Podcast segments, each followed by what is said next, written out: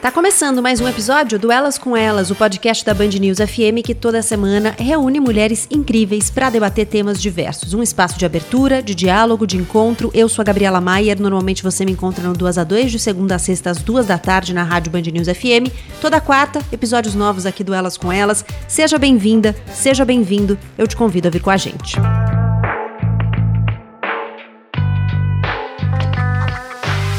O Elas com Elas já trouxe para a mesa conversas sobre como a pandemia desvela desigualdades vividas pelo Brasil. E hoje a gente volta ao tema com enfoque nas desigualdades raciais. Dizer que vidas negras importam não é só um reforço contra a violência policial, mas é um lembrete de que há existências negadas, há vidas menos valorizadas. E numa sobreposição de crises como a que a gente vive agora, uma crise sanitária, humanitária, econômica, política, isso fica gritante. Na cidade de São Paulo, a chance de sobreviver ao contrair Covid-19 é três vezes maior em um bairro rico do que em um bairro periférico, e os moradores dessas periferias são, na maioria, pretos e pardos. Mas não é só no acesso à saúde que essa violência se evidencia. E nas conversas de hoje, a gente parte da pandemia e avança fala sobre como o racismo estrutura caminhos possíveis e caminhos impossíveis e de que forma isso se mostra agora. Você vai ver que nas entrevistas tem uma pergunta que se repete: os momentos de crise evidenciam mesmo as desigualdades que a gente já vive? A gente começa essa conversa com a presença da Kate Lima, que já passou uma vez na mesa do Elas com Elas. Ela vive na Brasilândia, bairro periférico da zona norte da capital paulista, e no momento da entrevista, Brasilândia era o distrito com a maior mortalidade por Covid-19 da cidade de São Paulo, apesar de não ser a região com maior número de casos. Kate, bem-vinda. Conta para quem nos ouve quem é você. Meu nome é Kate Lima, sou moradora da Brasilândia, sou ativista e militante eu atuo hoje na questão de. sou ativista na questão de raça, de gênero e de classe. Participo da Educafro, que é uma organização que luta para a inclusão de negros e brancos pobres no ensino superior. Participo da Marcha das Mulheres Negras de São Paulo. Participo do jurídico da Casal 1. A Casal 1 é um centro de acolhimento para LGBT que foram expulsos de casas. E participo do Grupo Mulheres do Brasil. Onde você vive em São Paulo e como está sendo a sua vivência da pandemia? Eu moro na Brasilândia, que hoje é o distrito mais afetado, mais afetado na questão de morte, não na questão de caso. Que isso deixa muito, muito evidente, muito escancarado o quanto que a gente não tem acesso à saúde de qualidade, né? Porque mesmo a gente não tendo o um número de casos como em outros, em outros lugares, a, a morte é, está em todos os lugares aqui. E como é que tem sido na sua família? Você falou que tem familiares seus que estão doentes, né? É, meu pai e minha irmã pegou Covid, né?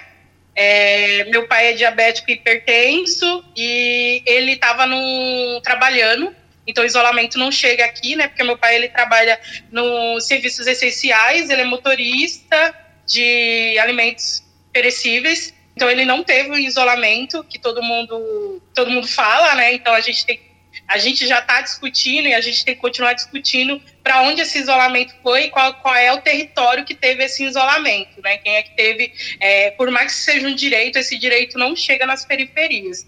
Então, enfim, e aí ele contraiu o, o Covid. Aqui na minha casa a gente não tem a possibilidade nem a opção de fazer isolamento.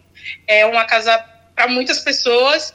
Então, minha irmã contraiu Covid também. E a gente meio também está é, sempre se olhando e verificando quem mais tem os sintomas, né? Porque tá todo mundo com probabilidade de pegar. E eles estão bem de saúde? Como é que eles estão se sentindo? Eles estão em casa mesmo? É, minha irmã voltou a trabalhar, minha irmã é, tá trabalhando, passou 12 dias em casa e, e aí o médico liberou e aí ela voltou a trabalhar, né? Meu pai, ele tá em casa, meu pai, o Covid foi um pouco mais cruel com ele, né? E aí ele tá se recuperando, mas tá se recuperando bem. É mesmo, mas o que, o que acaba pegando é que nesse momento é a gente por a gente mesmo, né? Estamos só isso e por conta própria. A gente cuida da gente, cuida do outro, porque é isso. Quando a gente vai no hospital, meu pai é diabético hipertenso, a gente só vai em hospital. A gente tá se cuidando, né? Cuidando dele, a gente mesmo tira diabetes, tira pressão, porque quando a gente vai nos exames ou no hospital com a pressão dele ou com o diabetes dele muito alto, a gente tem, a sensação é que quer expulsar a gente a todo momento, porque quando descobre que ele está com Covid, então ah, vai se tratar em casa. Então é isso, assim, a gente não tem o um mínimo, né? Porque a gente está falando ainda sobre o mínimo. E aí, é, eu te pergunto de uma forma geral, como é que é esse acesso normalmente, né? Porque, enfim, a, a, gente sabe que a dificuldade de acessar o sistema de saúde não é uma novidade que nasceu com a pandemia, né? Claro que não, é. O, acesso à saúde já não existia, né? Só para gente, para você ter ideia, um, quando a gente vai marcar aqui na Brasilândia, um clínico geral demora 62 dias. Quando é em Pinheiros, é zero dias é isso, é essa discrepância, né? A ponte do lado de cá é muito mais cruel e já era cruel antes da pandemia, que a, a pandemia ela escancarou, né, para os desavisados, para as pessoas que não conseguiam enxergar, mas isso a gente já vive, né? O, da, o lado de cá a gente já vive esse descaso para nossas vidas, né? E você acha que isso se manifesta também em outras coisas, além do acesso à saúde? Ah, total, né? A gente, tanto no acesso à saúde, quanto na educação, quanto quando a gente vai falar sobre renda, né? Porque quando a gente fala que a gente não tem o direito de fazer isolamento, é porque temos que fazer escolha, colocar comida na mesa ou, ou tá, tá sujeito a pegar a pandemia. Então, é, é esse olhar para a periferia que não, que não existe. E a gente não tem esse, esse direito à cidade, a gente tem que atravessar a cidade para conseguir conseguir um mínimo de renda. E é aí nesse caminho que se pega a pandemia e ninguém está olhando para isso. A gente não está no mesmo barco, né? As pessoas costumam dizer que a gente está no mesmo caso, não estamos no mesmo, no mesmo barco. A gente está aqui só, a gente não teve intervenção do Estado de prevenção em nenhum momento. Toda a prevenção que teve, todo o diálogo que teve foi as pessoas daqui mesmo que fizeram, foram pessoas fazendo. Como, então, teve uma associação aqui que fez sabão para entregar. Eu estou fazendo um grupo, eu fiz uma, uma lista de transmissão para falar para as pessoas passo a passo para se prevenir, para falar sobre renda básica, para falar sobre tudo que afeta a gente, para falar sobre a saúde, para falar para não ir para a igreja. Então é muito nós por nós, assim, a gente não é olhado pelo, pelo Estado. É como se a gente não existisse, como se a vida fosse menos, como se acaba normalizando e naturalizando essas mortes, sabe? A todo tempo está mostrando Brasilândia na, nas televisões, no, nos celulares, nas notícias, mas isso não, não tem efeito nenhum, porque o Estado continua não chegando aqui. E já era assim. E já era assim, já era assim antes, né? Nunca, nunca foi aliado assim. Saneamento básico a gente não tem, falta água. Como que a gente falta água se a gente. Uma das primeiras precauções é levar as mãos. Como que se, se lava as mãos sem água? Quem é que tem? E aí é isso. Sem renda, como que a gente compra álcool gel? É, é muito mínimo ainda que a gente tá, tá lutando, assim, tá falando, tá? É por isso que tá se perdendo vida. Tá se perdendo vida porque é, é essa, os territórios, essa classe, essa, essa e aí ó, majoritariamente negra, não tem esse mínimo. A gente não tem água, a gente não tem álcool gel. E aí a gente tem, aí a própria comunidade faz sabão, a própria comunidade passa informação, a própria comunidade sai, faz a máscara, mas é muito a gente mesmo, assim, que vai fazendo e vai cuidando da gente, né? Porque é isso, assim. Se eles não ligam, nós ligamos. Nós ligamos para vidas que estamos perdendo. Nós ligamos e nós olhamos. E a gente se cuida e cuida do outro. E fica, fica se cuidando. Porque mais do que nunca é nós por nós, sabe? Porque aqui, é, ninguém solta a mão de ninguém, ninguém nunca me pegou a mão das vidas pretas e periféricas. Então, é bem complicado e a gente está falando de vidas, né? A gente precisa humanizar esses dados. A gente, a gente vai vendo os dados e a gente tem que humanizar esses dados. A gente vê que existe uma família por trás, que existe uma história por trás. E não, e é muito banalizado, é muito, muito descaso, é muita negligência com essas vidas. Quando a gente olha para essas desigualdades, você acha que a desigualdade racial ela também fica mais evidente nesse momento, assim? Muito! Vários, são várias formas que o Estado nos mata, né?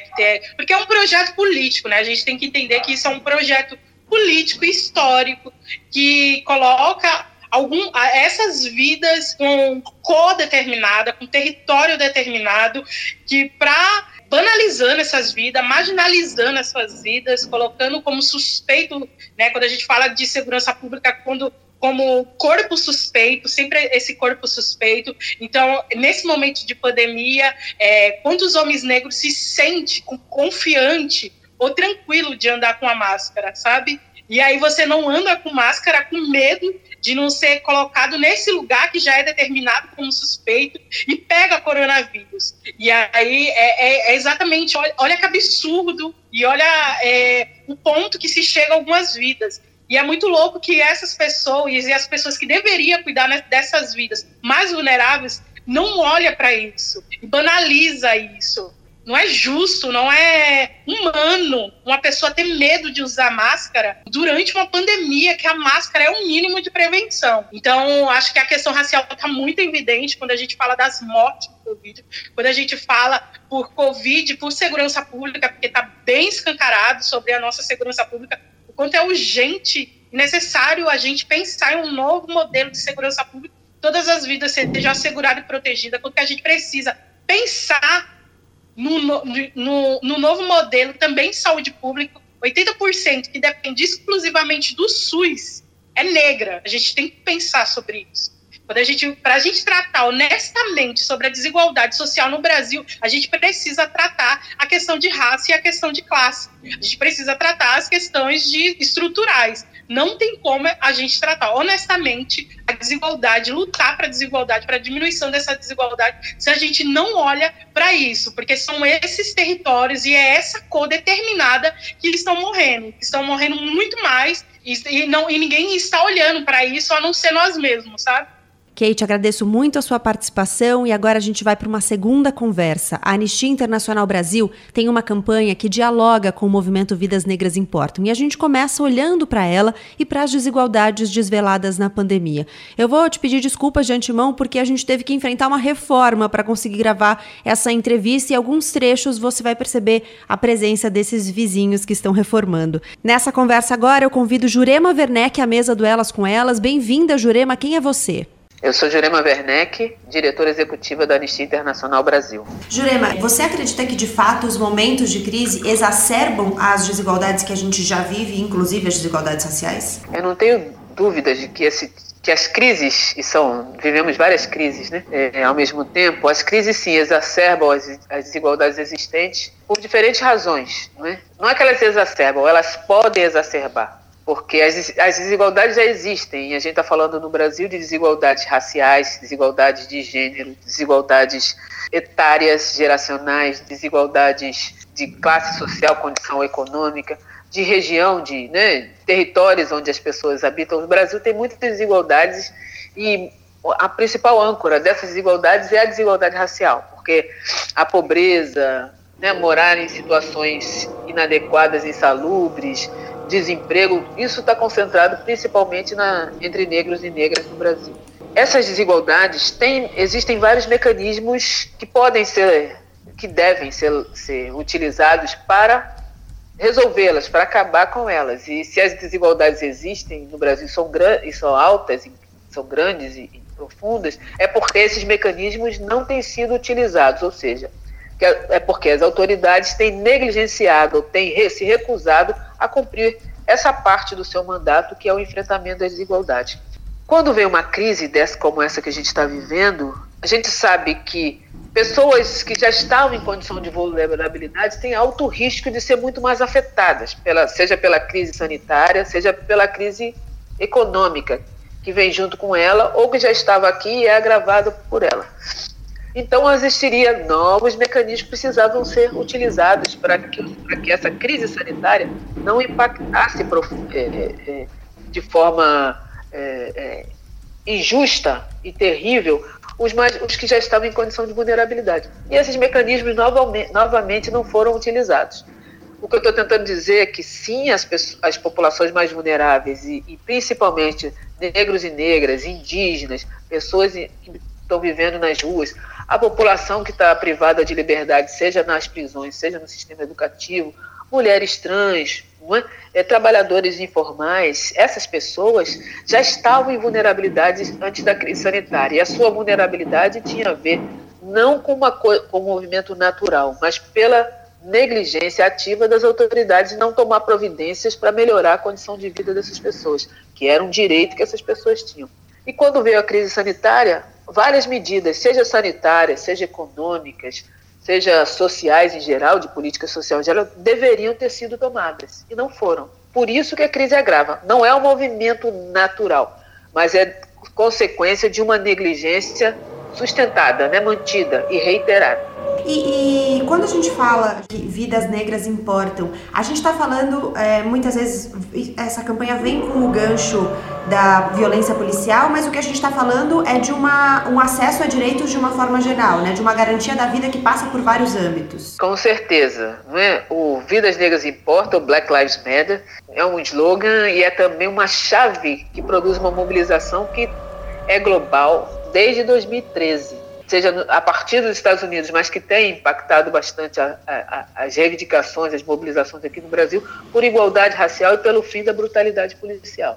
Agora, em 2020, 2020 a anistia se soma a esse movimento diante da pandemia, dialogando com esse slogan. Esse slogan chama a atenção de que existem segmentos populacionais que têm sido injustamente afetados por ações estatais ações estatais que violam direitos, no caso, as desigualdades raciais e a brutalidade policial. Assim, e na nossa campanha da anistia, a gente tem como slogan Nossas vidas importam, em que a gente dialogando com essa perspectiva, a gente convida e se junta aos sujeitos para é, que esses sujeitos, sejam negros e negras, mulheres, mulheres trans, indígenas, quilombolas, pessoas em situação de rua, pessoas em situação de privação de liberdade, trabalhadores e trabalhadoras, ou seja, um, esse segmento mais afetado, múltiplo como é, elas, essas, mesmas, essas mesmas pessoas possam enunciar o que deve ser feito para proteger suas vidas nesse momento da crise é, sanitária que a gente está acontecendo. Então, a campanha Nossas Vidas Importam dialoga com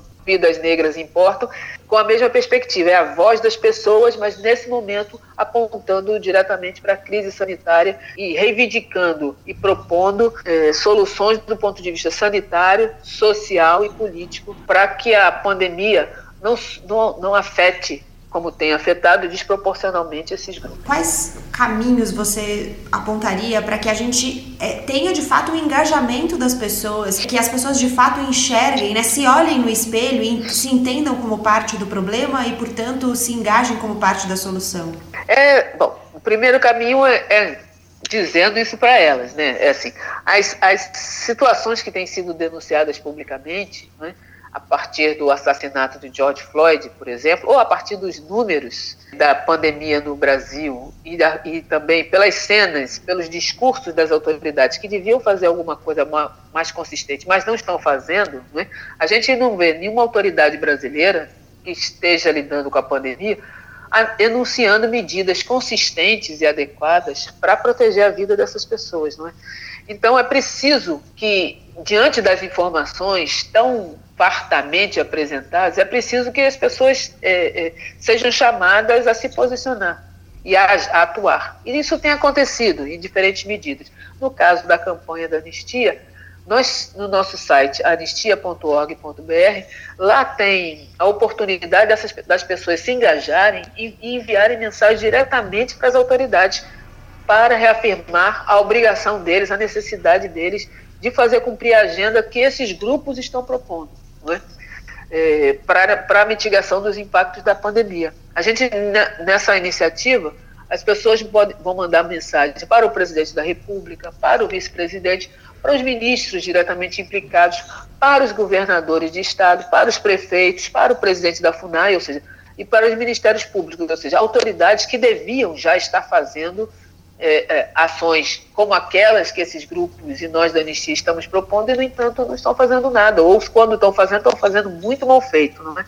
é e, e, fora isso, a sociedade tem diferentes maneiras, de, tem diferentes oportunidades que está oferecendo para as pessoas se engajarem. Não é, não é simples. Não é simples esse, esse despertar para cada pessoa entender que ele está implicado. Né? Seja do privilégio que cada um e cada uma pode estar experimentando de estar em casa, eh, se protegendo da pandemia, ou com a rede privada cheia de, de disponibilidade de, de, de, tratamento, enquanto a rede pública está sobrecarregada, é?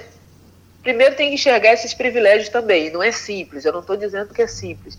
Mas, por outro lado, é preciso também enxergar a oportunidade generosa que essa realidade oferece de fazer diferente né, se juntar esses grupos. Muita gente, por exemplo, já tem se juntado às organizações de favela e periferia, por exemplo, para colaborar com elas para, com a distribuição de alimentos, com a distribuição de kits de higiene, com acesso à água, em alguns casos tem acesso até a, a máscaras e outras medidas, inclusive alguns cuidados preventivos de outros cuidados preventivos de saúde. Isso tem sido com a ajuda não apenas da própria favela e periferia, mas de outros segmentos também que não estão lá, têm condição de mais privilégio.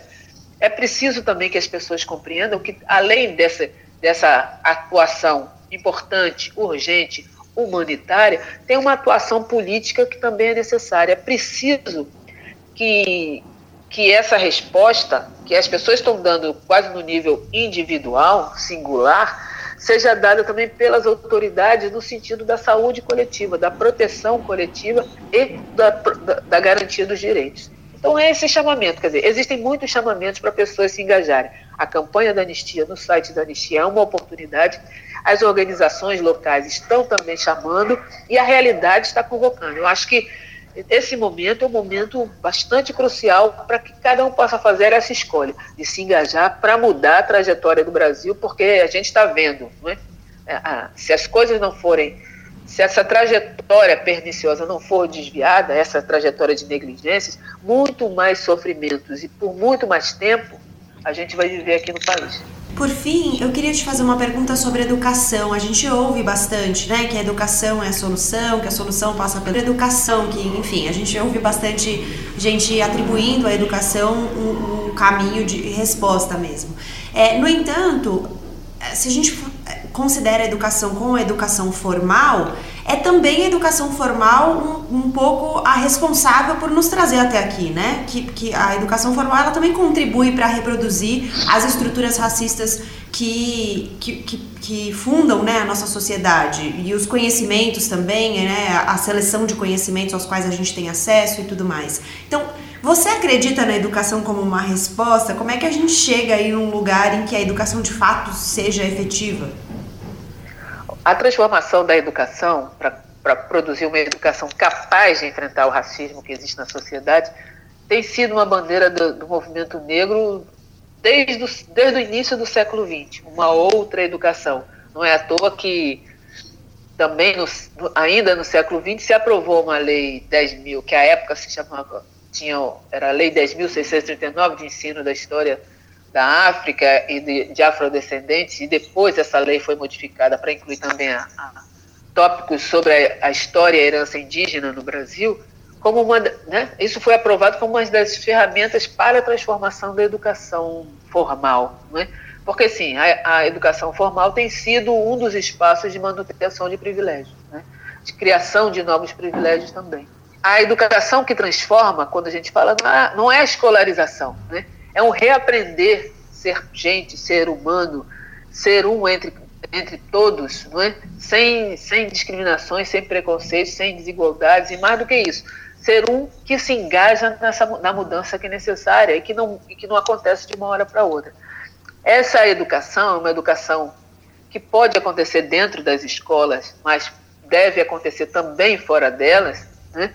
é esse, aprende, esse ensinar e aprender cotidiano, a cada momento. Como a gente pode aprender com as imagens do assassinato de George Floyd, por exemplo, a gente pode aprender com as imagens do assassinato do menino João Pedro aqui no Rio de Janeiro, por exemplo.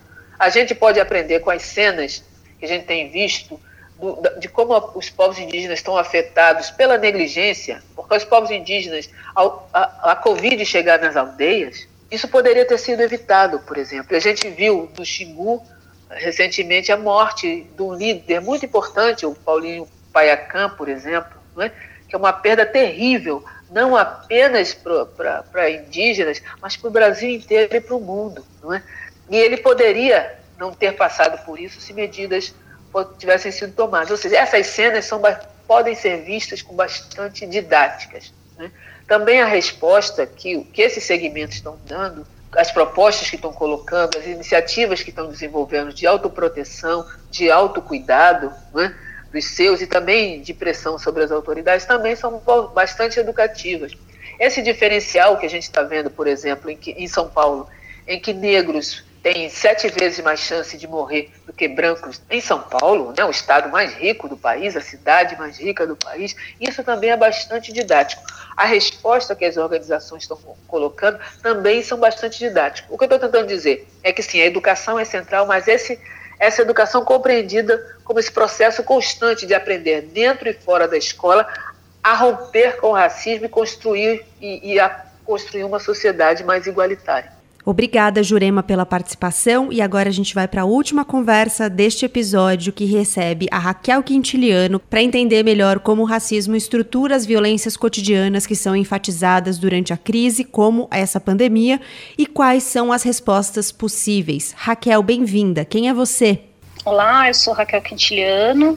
Eu sou oficial para a equidade de gênero, raça e etnia no Fundo de População da ONU no Brasil. Você acredita que de fato os momentos de crise desnudam ou evidenciam as desigualdades que a gente vive no país?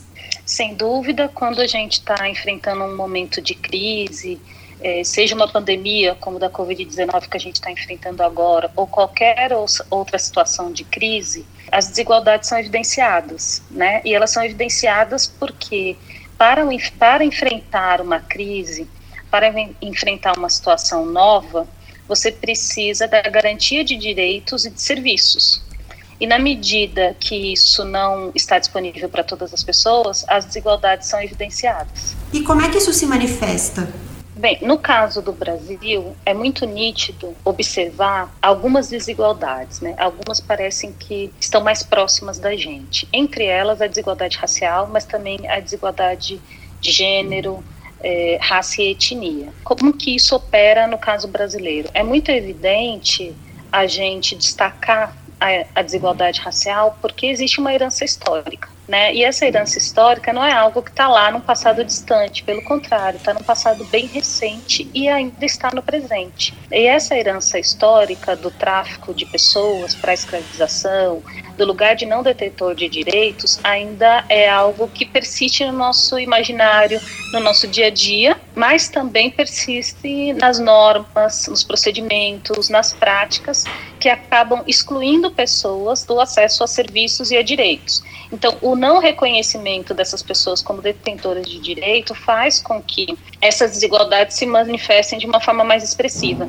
E quando a gente está num momento de crise, no momento de uma crise de saúde, como a pandemia da Covid-19 agora, isso se torna mais evidente. E quando a gente diz que o racismo no Brasil é estrutural, o que a gente está dizendo é de fato o que o nome diz, né? Que ele estrutura todas as relações sociais e de poder. O racismo ele é um fenômeno bastante conhecido, ele é um, é um mecanismo social de exclusão ou inclusão, né, que desvaloriza e submete pessoas é, de diferentes modos a, a, algum nível de desigualdade, é, ele atribui sentidos pejorativos, negativos, permite o tratamento desigual. E o racismo, exatamente por essa capacidade multitarefa, ele também vai se sofisticando ao longo do tempo, né?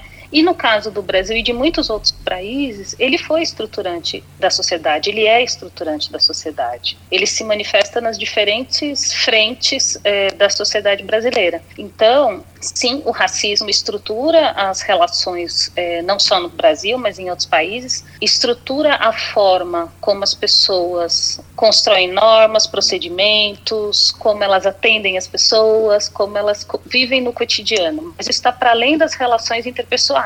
Isso está muito mais relacionado às relações junto às instituições. Por isso que o racismo estrutural ele tem uma vertente que é o racismo institucional, que é aquele que acontece nas instituições, é aquele que impede que as pessoas possam acessar serviços e direitos. Né? Cria uma situação de desvantagem, cria normas, cria práticas, comportamentos discriminatórios, né? E isso demonstra o fracasso das instituições e, e das organizações em, pro, em, prover um serviço profissional e adequado que, que não enxergue as pessoas com discriminação, de uma forma discriminatória. Então, sim, o racismo estrutura a sociedade e é preciso enfrentá-lo. Sim, e a gente tem pistas desse caminho para enfrentá-lo? Sim, e as pistas, é, a despeito do que muita gente pensa, as pistas são antigas, existem muitas normas. Desde 1965, a gente tem a Convenção Internacional sobre a Eliminação de Todas as Formas de Discriminação Racial. Essa convenção foi também ratificada pelo Brasil. Depois, em 1978, 40 anos é, depois desse momento atual, a gente tem a Declaração sobre Raça, Preconceito Racial. Em 2001, a gente tem a terceira Conferência Mundial é, de Combate ao Racismo, Discriminação Racial, Xenofobia e Intolerância Correlata, que vai fazer 20 anos no ano que vem. E mais recentemente, pensando também nesses documentos internacionais, a gente tem a década internacional de afrodescendentes, que começou em 2015 e vai até 2024. Então a gente está exatamente no meio dessa década. E essa década ela traz orientações claras para pensar em ações de reconhecimento, de justiça, de desenvolvimento e também para enfrentar a discriminação agravada ou múltipla, que é aquela discriminação que no caso do Brasil é muito evidente que é racismo e discriminação de gênero, e aí, portanto, as mulheres negras sofrem mais com isso, as mulheres indígenas da mesma maneira. Então, existe uma série de instrumentos, existem planos de ação, Existem também políticas nacionais, né? Eu, citei aqui documentos internacionais, mas existe o Estatuto da Igualdade Racial, existe uma série de outras normativas que estão todas ancoradas também na Declaração Universal dos Direitos Humanos, na Constituição Brasileira. Então, não faltam instrumentos para mudar essa situação. Não falta embasamento teórico e também empírico para fazer frente a essa situação e, e de fato, eliminar o racismo do cotidiano das pessoas. E como a gente pode pensar em respostas individuais que tenham um reflexo coletivo? Então, um exercício mesmo de espelho, né? De se olhar no espelho.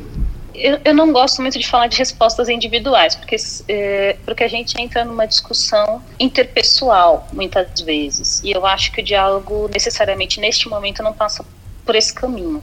Eu acho que as respostas, elas têm que ser, sobretudo, daquelas pessoas que estão em lugares e espaços de tomada de decisão, pessoas que podem implementar essas políticas, que podem implementar, implementar políticas orientadas por esses documentos, sejam eles nacionais ou internacionais. Todas as pessoas precisam se envolver. A, o cidadão comum, o papel dele nesse processo é, sobretudo, enxergar que o racismo existe, denunciar as práticas né, e cobrar sobretudo da sociedade, do, do poder público, da comunidade internacional também, medidas para superação. A gente fala muito, né, da transversalidade, da perspectiva de gênero quando a gente discute questões de gênero, né? Então, de essa perspectiva não estar só nas políticas voltadas para as mulheres, por exemplo, mas em todas as políticas públicas que são constituídas. E, e a gente está discutindo um pouco dessa importância da perspectiva racial. Você acha que faz diferença ter um olhar em que as diferenças sejam consideradas para que haja uma tentativa de construir equidade? Eu acredito que sim. Transversalizar esses temas é fundamental para a gente conseguir avançar, até porque é, nós não somos feitos de várias partes, né? Nós somos integrais na nossa existência. Então, todas as políticas, todas as ações devem nos atender de forma integral, considerando as nossas necessidades, que por acaso neste momento e em outros pode ser entendida como desigualdades, mas de fato elas são necessidades. Então, as necessidades das mulheres negras, das pessoas negras, das mulheres indígenas, das mulheres quilombolas, essas necessidades que são específicas precisam sim fazer parte de ações e de políticas é, universais e integrais. Todos esses aspectos precisam estar contemplados nessas ações porque é dessa maneira que a gente vai conseguir garantir o direito de todas as pessoas. As pessoas precisam ser olhadas por inteiro. Elas não, não, não podem e não devem ser olhadas por partes. Elas devem ser olhadas por inteiro para que realmente os seus direitos sejam assegurados. Por fim, Raquel, queria te perguntar, a gente uma discussão também que a gente está fazendo, a importância de a gente olhar para o que se está construindo. Então, olhar também para as potências e não falar só das cicatrizes, né, como uma forma de reconhecimento mesmo de existências integrais. Como é que você vê isso? O que, que você acha que é importante de a gente reconhecer quando a gente está falando é, dos movimentos negros, né, que são diversos? Bem, a mobilização social é fundamental. A mobilização social ela traz à tona discussões, né, traz à tona necessidades, é, coloca também na pauta novos elementos e muitas vezes existe um processo, especificamente quando a gente fala de movimento negro no Brasil, existe um processo e uma tentativa que está vinculado ao racismo de apagamento desses movimentos de luta, desses movimentos históricos e que seguem construindo perspectivas e respostas. Todos os documentos internacionais que, que eu citei têm uma participação é, significativa da sociedade civil e essa participação muitas vezes se dá por meio de grupos do movimento negro, por exemplo. Então, muitas vezes a gente tem a sensação de que certos debates só estão acontecendo agora. Inclusive, às vezes a gente tem a sensação que antes mesmo da abolição da escravatura no Brasil, não existia um movimento por liberdade sendo liderado por pessoas negras, pessoas inclusive livres e libertas. Então, é importante a gente contextualizar isso para que a gente possa, de fato, atender aquilo que está na década internacional de afrodescendentes, que é o reconhecimento desses povos, da sua cultura, da sua história, da sua tradição. Então, é, olhar para essas potências não me parece algo novo. Olhar para essas potências é, é aquilo que a gente já tem feito há muito tempo, na medida que a gente reconhece que esses grupos estão, mesmo antes da abolição da escravatura, é, lutando por liberdades e direitos que hoje a gente entende como liberdades e direitos. E as respostas culturais, você considera que também são importantes? Sim, as respostas culturais são importantes, a documentação, o legado histórico, tudo isso é muito relevante porque agrega, traz novas discussões, apresenta novos personagens e vai mostrando a capacidade e a potência dos movimentos sociais, do movimento negro, é, e das pessoas que seguem lutando por liberdade, por justiça e por direitos. Agradeço muito a Raquel, obrigada pela presença, Raquel, e a gente chega ao fim de mais um episódio do Elas com Elas. Eu sou a Gabriela Maier, cuido da pauta, da produção, do roteiro, da edição desse podcast. A sonorização é do José Antônio de Araújo. A Letícia Valente é coordenadora digital da Band News FM, a Marcela Coimbra é chefe de redação e digital. Obrigada pela sua companhia. A gente volta a se encontrar na próxima quarta-feira. Até lá!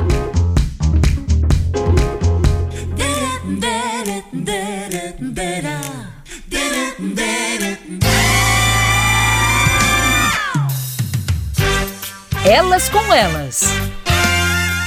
Na Band News FM.